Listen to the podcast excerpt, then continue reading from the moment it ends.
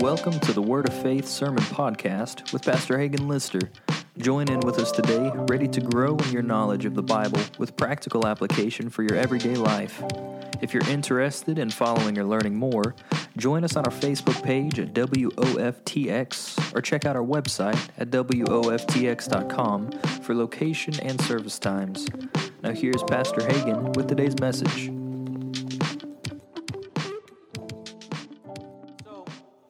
Series called Why Do We Church? Meaning, why, why, why do we do this? Why do we gather here on a Sunday? Why do we gather here on Wednesday nights or other, other meetings? Why do we do this? Why do we come and have community like this and, and gather around the name of Jesus? And, and of course, I understand and know that uh, in, a, in a small town in, in, in Southern America, that you probably don't necessarily have to give a lot of reasons why we go to church or anything, but how many of you know that there has probably been times in your life, there's been times in my life, and there's probably time, or there's probably people even right now that we've lost sight of the reason why we come to church, right? You can get an autopilot and just be going because that's just what good Southern people do is they go to church, right? And uh, how many of you know that's, that's not the total uh, reason why we gather and why we are a part of the church? And uh, I think a baby dedication in, at the end of this series is very fitting because I think it signifies the importance of why we go to church. Amen? We came together today as a family and we allowed uh, individual families to come up and as a church family we prayed over them we dedicated them. And listen that don't that not only puts responsibility on that parent and on their their parents and their extended family but that puts responsibility on us as a, as a as their church family that we say we're going to do everything we can to try to help uh, help them facilitate raising their child in the presence of God raising their child to do what God's called them to do. Amen being a help, whether it's through our kids' departments and nurseries and youth department, and, and then all throughout the other things that, that we do around here. And so it's for the furtherance. The reason why we, we church is because it's for the furtherance of the gospel, not just on a locational level, meaning a lot of times we think about uh, furthering the gospel, meaning that, that we're going to preach Jesus uh, here in Joaquin, and then, and then we're going to preach Jesus, uh, you know, in another town and maybe another country. I mean, like, like the announcement said, we're going to Mexico this summer, and we're going to preach the gospel in Mexico. We're going to do something for them. Said, and some of the people that signed said, wait a minute, you didn't say anything about preaching. You said we're going to build stuff. How many of you know when you go and build something and you help somebody with the love of God, you're preaching Jesus? Amen? Isn't that what Jesus would do when he'd pull up on the scene? He would feed people where there was no food. He would, he would do things for people where there, there wasn't anything being done. That's the love and that's the generosity of Christ. And we're going to do that. And so, but, you know, uh, preaching the gospel, we shouldn't just think of it on a locational level, meaning we're going to preach here and we're going to preach there. We also have to think about the fact that we're trying to grow the kingdom on a generational level, meaning that we're not just spreading this way, but we're spreading into other generations. That we want uh, our, our kids and our, and our kids' kids and their kids to, uh, for there to be a legacy of them serving God and, and going further than us, not just having this up and down thing where we take, you know, we take one step forward and two steps back, but that we're making progress from, from generation to generation where, you know, a lot of people, we understand this when it comes to financial things. We understand this when it comes to leaving our kids a, a, uh, some type of a, uh, um, you know, uh, an inheritance or something like that. But how many of you know that the Bible says that we're heirs with Christ Jesus and joint heirs? Amen?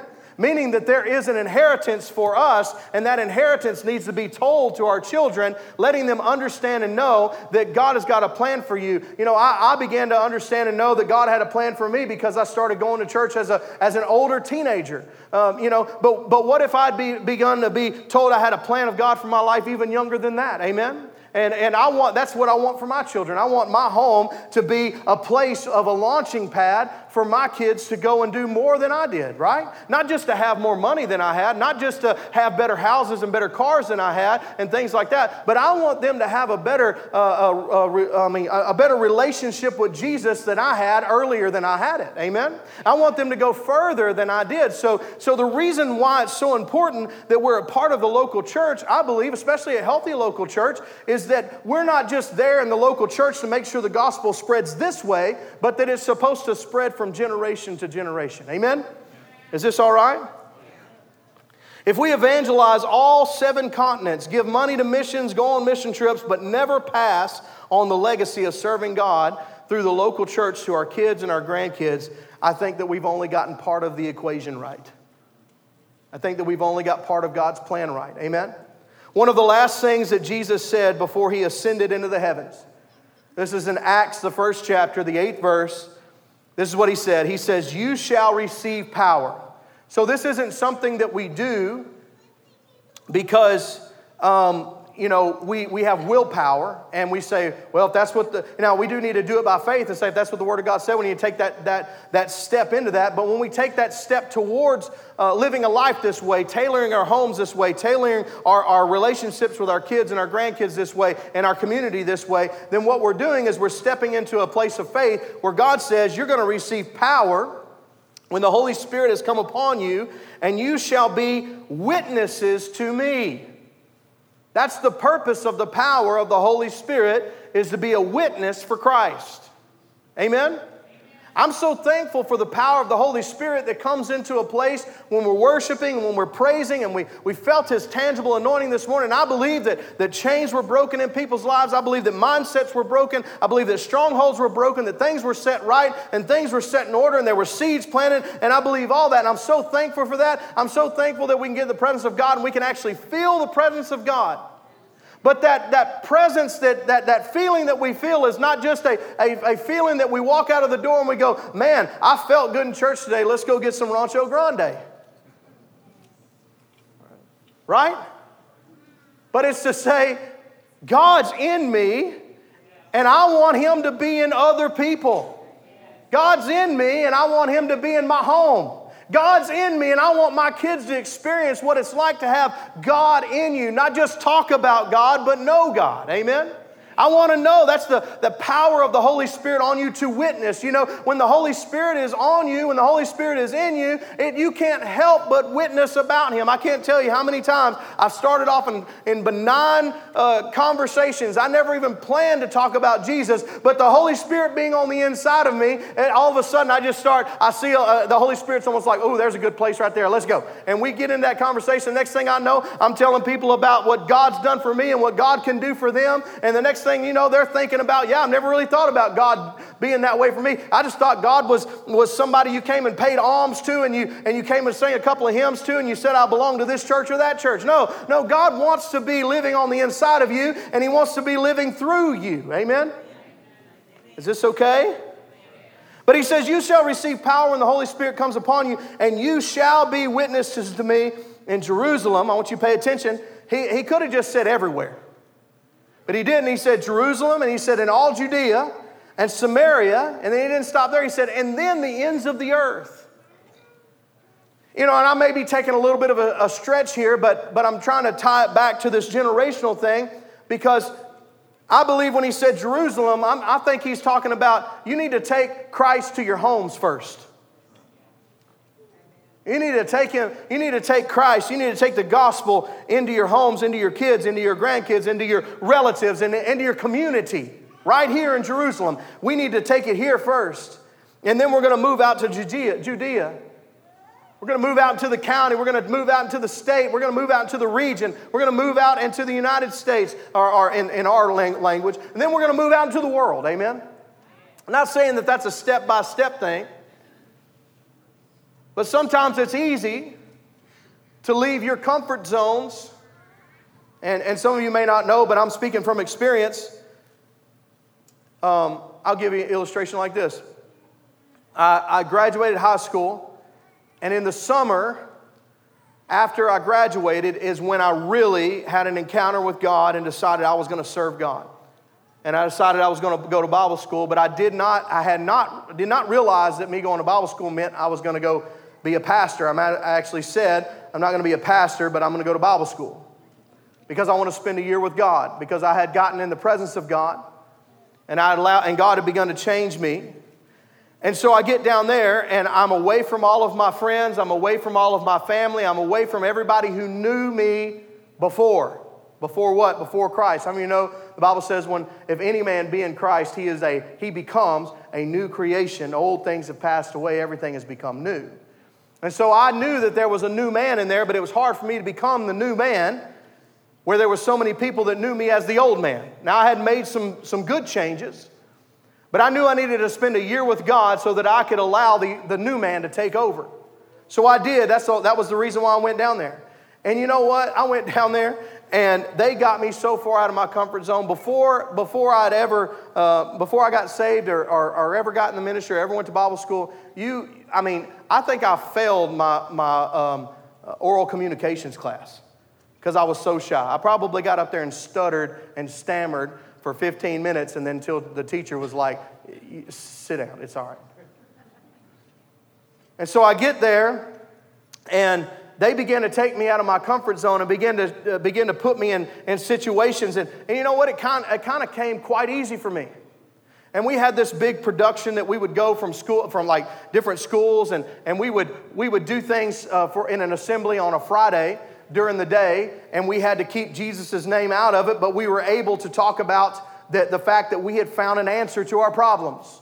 And that if you want to know the answer to that problem, you can come back Friday night or tonight and uh, we're going to tell you the answer to those problems. Well, in that meeting, it was a, a, a, something that we were still on the school campus, but they allowed us because we basically rented out the campus from them so we could do what we wanted to do. So we brought a worship team in there, we brought a minister in there, and then we told them the answer to the problem is Jesus. Amen? And they received that. I, I was having a blast. I was thinking it was great. And then all of a sudden, my Bible school teacher said, Hey, why don't we go back to Magnolia and see if we can get into your high school that you went to? I went, Oh my God, no. Thankfully, we did not do that. I didn't tell him that, but thankfully, you know, maybe not thankfully, but for me, I thought, all those people know who I was. And I don't know if they're going to accept who I am. And I don't know that I'm strong enough to take the criticism. Listen, my high school was so bad. I'm talking about mean. That we had a wheelchaired man that played wheelchair basketball in the Olympics that was shot like he somebody broke into his home and shot him I don't know how many times and left him paralyzed. But he was a great basketball player. And so he just decided he came in to do a motivational speech. And my high school was so rude to him that he got mad in the middle of his speech because we were the, the, and I will I will say that I did not I, I did not participate in that kind of stuff. But they were so rude and in throwing insults and making jokes about him that he left right in the middle of it. And I'm thinking, I am not going back to that high school and dancing for Jesus. I was scared.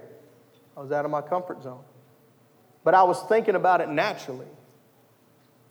And then, as soon as I was done, I was hired here as a youth pastor.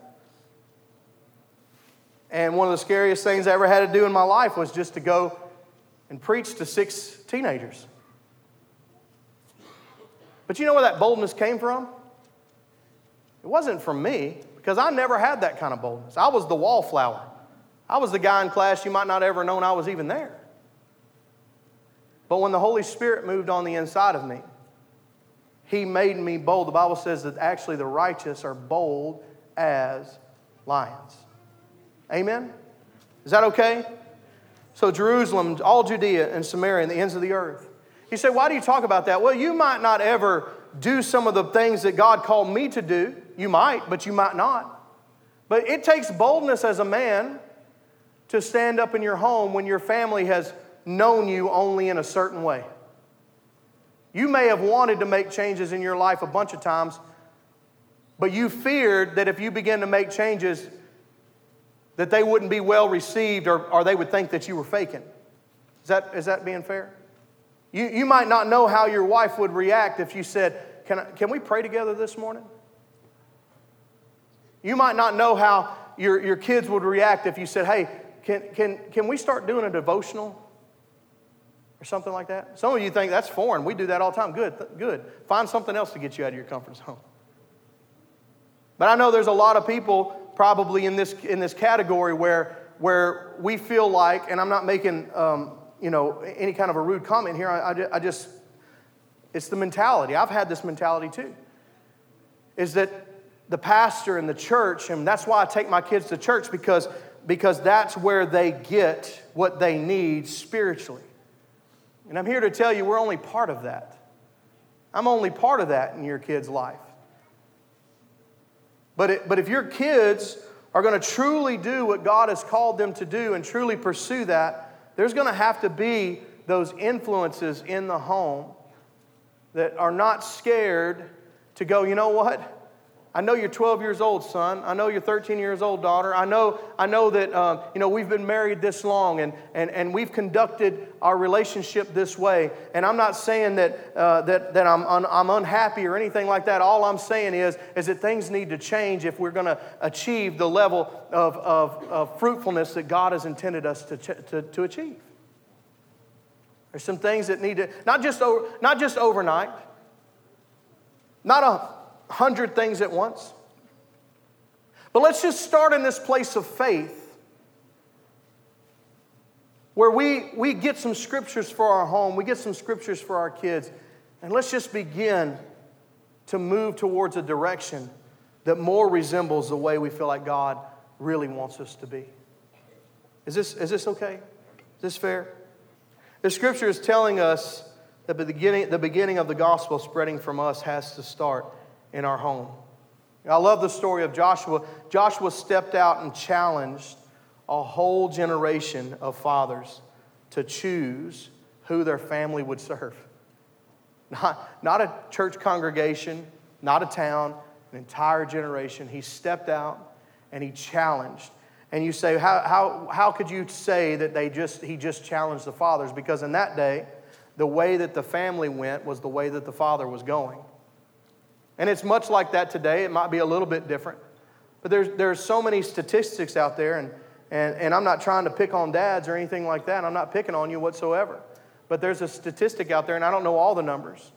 But I know enough numbers that say that um, if a child decides to go to church, well, I'll start with this way. If a mother decides to start going to church, that is a very, it's like almost a slim to nothing chance that the kids and the husband will really follow. Now, the kids may go because they have to, but I'm talking about in a long term way.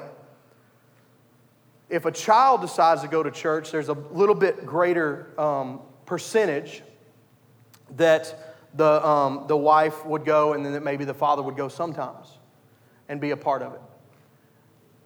But there is a statistic out there, and I remember this, and it's if the father decides to really truly serve God, and really truly go and be a part of the church, that 98% of, the, of, his, of those families start going where the Father goes and loves what the Father loves. Say why? Because God created it that way. Amen?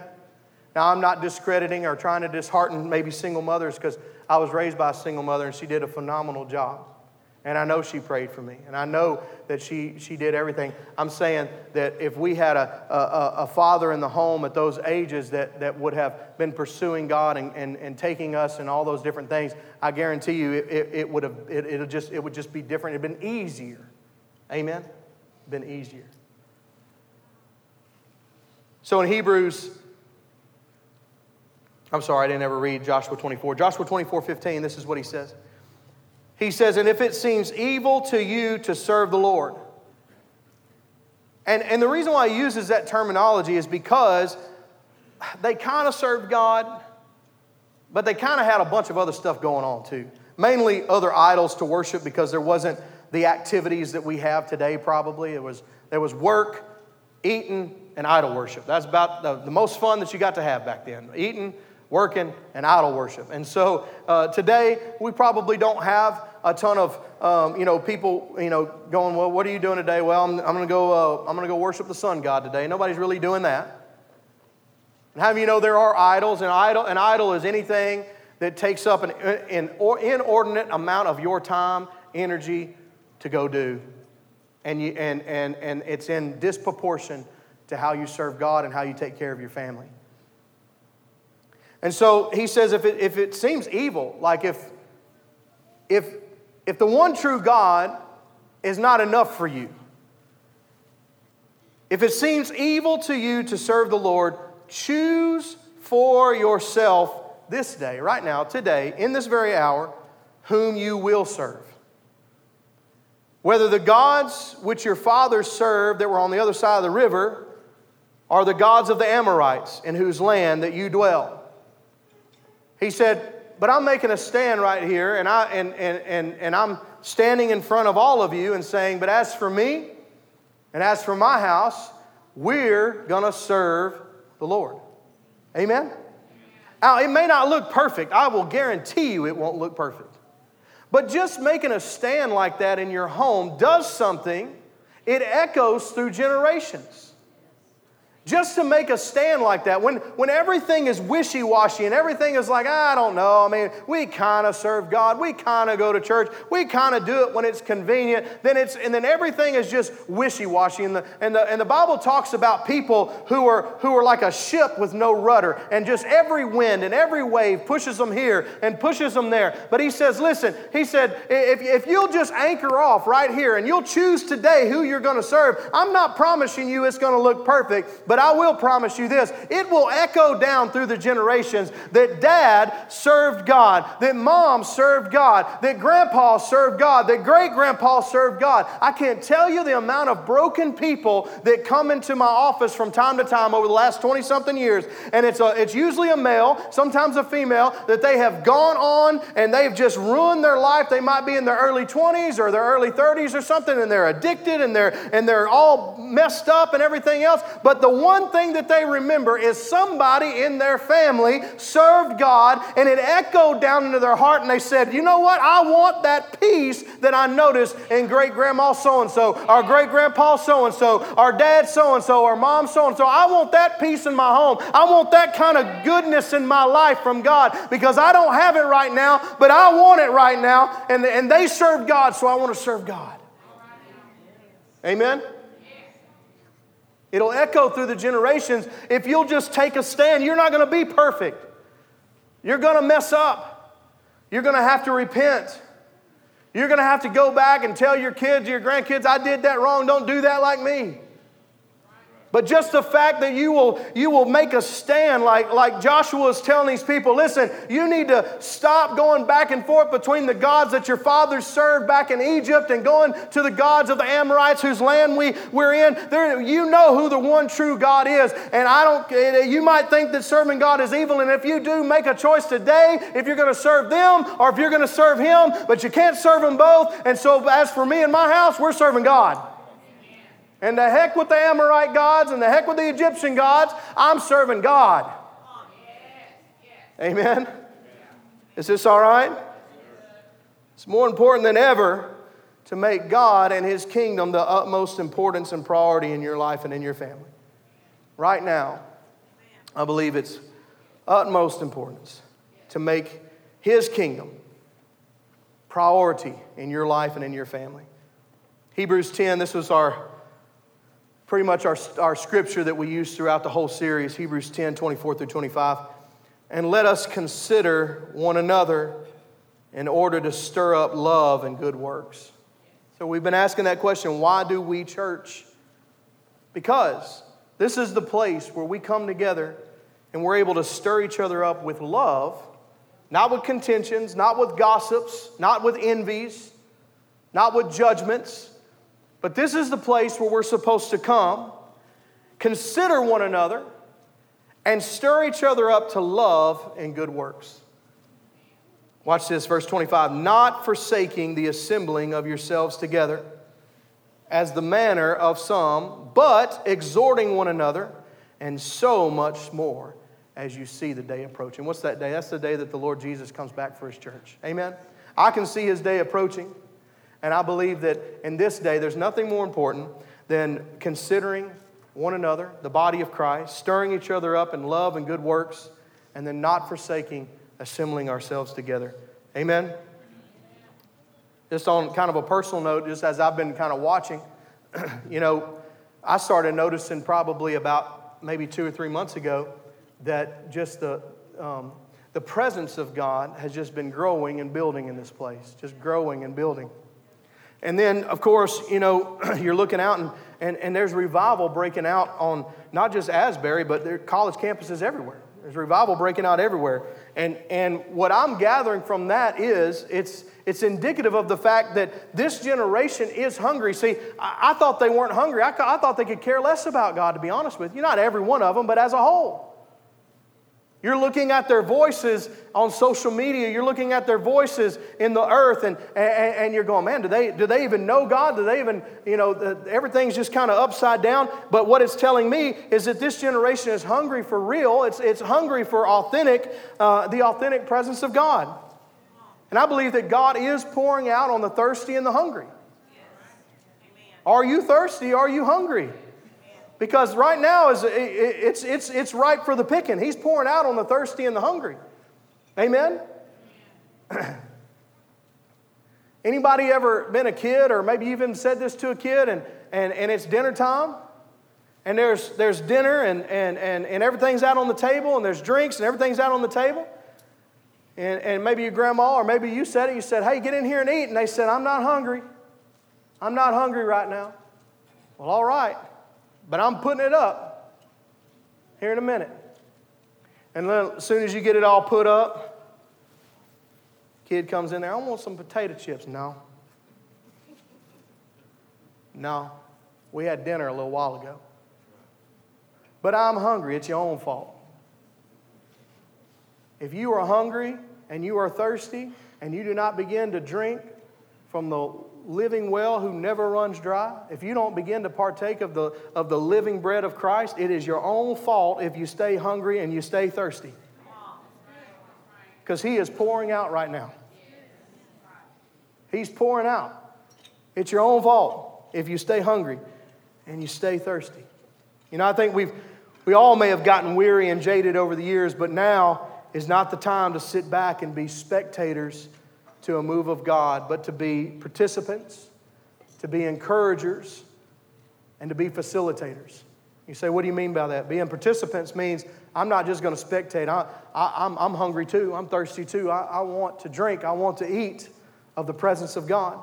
I'm going to be an encourager. I'm not going to be a naysayer. You know, I've, I've got people that, you know, they're already starting to criticize. Well, who knows if God's really doing that or are people really doing that? I don't care if it, if uh, what's going on. If people are hungry for God and people are reaching out to God and people are crying out to God, I can't see how anybody in their right mind would make that a bad thing. I'm just glad there's a generation, I'm glad there's people somewhere in the United States in large numbers that are crying out to God and asking God to pour out on our land. Amen? So, encouragers and then facilitators. What is a facilitator? Well, a facilitator is that, that um, you know, we hear about these pockets going on here, there, and yonder. Well, I'm believing God that, it, it that you know, the presence of God is not, is not um, limited to a certain location. It's not limited to a certain location. The presence of God is everywhere. You say, well, if He's everywhere, why doesn't He pour out on everywhere like He, like he is in certain places? That's a good question. And it's not God's question to answer, it's your question to answer because He said He would pour out in the earth on flesh, on His sons, and as on His daughters. He is pouring out where people are hungry and people are thirsty and people are waiting and calling on the presence of God. That's where He's pouring out. God's no respecter of person. Amen? Amen? Nothing will change your family like you taking a step up and allowing God to change you. Not change your spouse, not change your kids, not change your boss, not change, no. Nothing will change your family like you stepping up and allowing God to change you. Nothing will change your kids I should, I'm going to say it like this nothing will change our kids, nothing will change what's going on with our, with our kids in this generation like our fathers stepping up as the spiritual leaders of your homes. Nothing will change our homes quite like our mothers stepping up and being spiritual leaders in your homes. Nothing will change our communities quite like our kids getting on fire for God and bringing the very presence of God into our schools and into our community. And you know, one thing that I've noticed is it only takes a spark it really does. You know, who, who's going to be that spark? What family is going to go against the norm? You know, that's how spark's created, right? It goes against the grain. creates a spark. I'm here to tell you the wood, the, the, the fuel is there, the gasoline is even there. The question is just who's going to light it? Really, what family's going to light it? What person's going to light it? What young person's going to light it? Who's going to light the spark that, that sparks a revival in your home, that sparks a revival in your community, in our church, and, and other churches? Who's going to light that spark? I believe that this is the moment that we've needed and been waiting on for a long time. For the first time in years, we see a supernatural desire and hunger to spiritually go against the world and its systems. It's not just a bunch of people, you know, mad at the government,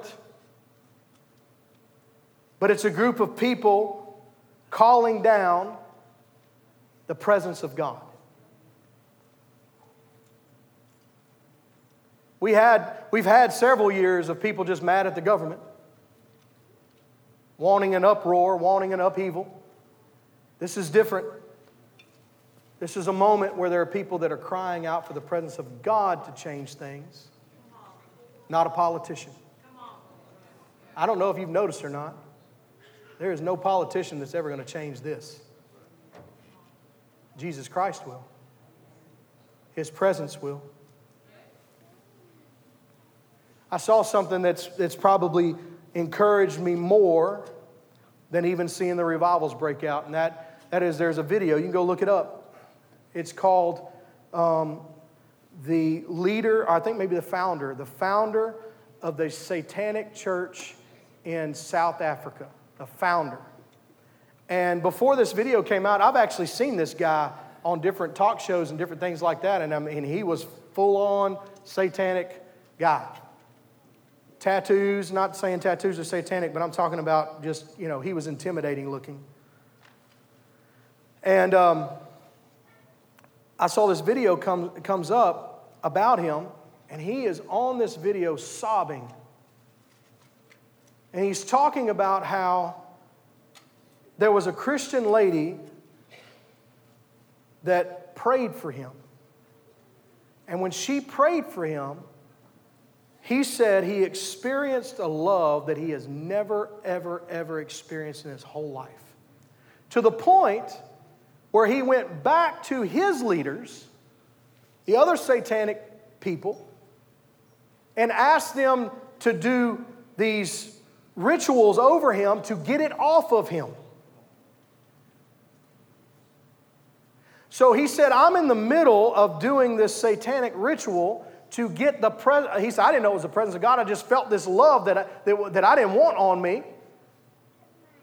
And he said, as I'm doing this satanic ritual to do this, he said, Jesus steps into the room and pours out a love on me that I've never experienced in my whole life. He gave his heart to Jesus, and he thought he was too far gone he said, I thought there was no way that I could ever be redeemed. But I'm here to tell you if you are living and you are breathing, there is nothing that you have ever, ever, ever done that you cannot be redeemed uh, by Jesus with.